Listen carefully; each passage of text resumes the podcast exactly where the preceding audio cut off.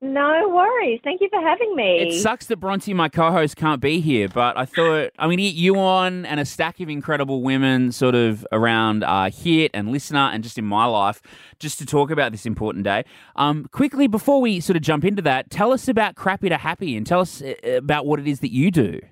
Well, Crappy to Happy launched in 2017, so it's been around for a while now. Um, and it is a podcast focused on helping you live your happiest, most fulfilling life. Um, I'm a psychologist and I interview really interesting, inspiring guests on the show. And I also, every other week, do a solo episode where I just talk about all of the things to do with psychology, mindset, mental health, to help you be happier. So I, know your current passion project is imposter syndrome, which would affect so many people, so many women. Uh, break mm. it down on, on a base level for us. What is imposter syndrome and how bad of a problem is it? It affects a lot of people, actually. Um, statistically, apparently, about 70% of people say that they've experienced it at least once. I would say it's probably more than that.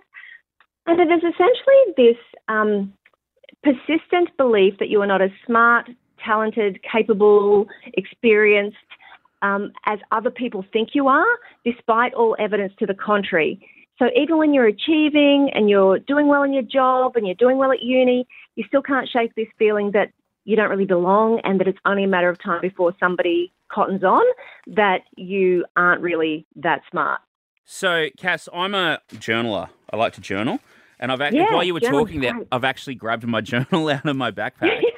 and there's something here that I, I, saw this and I cut it out and I stuck it in the journal, um, which, and I think this sort of sums up what you're talking about. The line just simply was, you're suffering with self doubt while others are intimidated by your potential.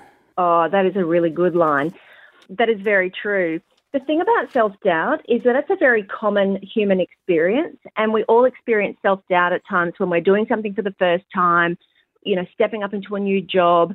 And it's often a temporary experience, and usually once we get going, that helps to boost our confidence, which is great. Yeah. The thing about true imposter syndrome is that it doesn't matter how much experience or success you have.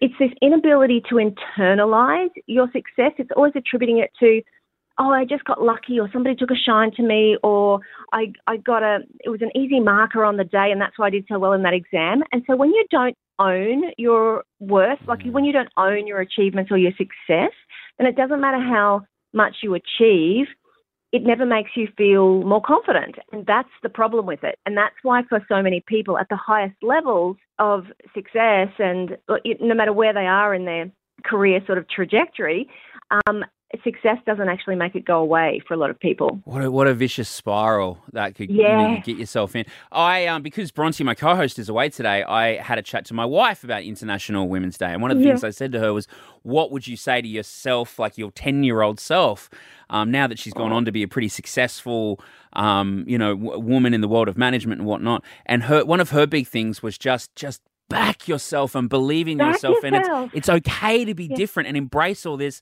love yourself. But the biggest thing I took out of it was just back yourself. I think that is, yeah, I would say the same thing, just back yourself. But I think there's actually a real mind body connection here. And a lot of mm. psychology traditionally has been about changing your thoughts.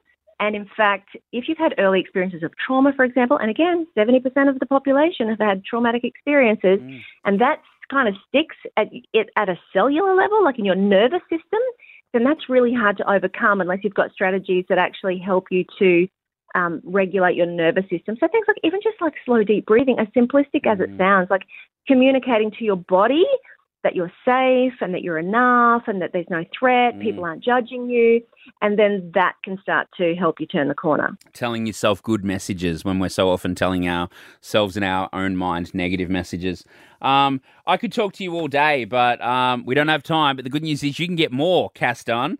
Uh, check out yes. Crappy to Happy on the LiSTNR app and listen to your heart's content. Cass, thank you so much for joining us on International Women's Day. Big love. And thank you for having me.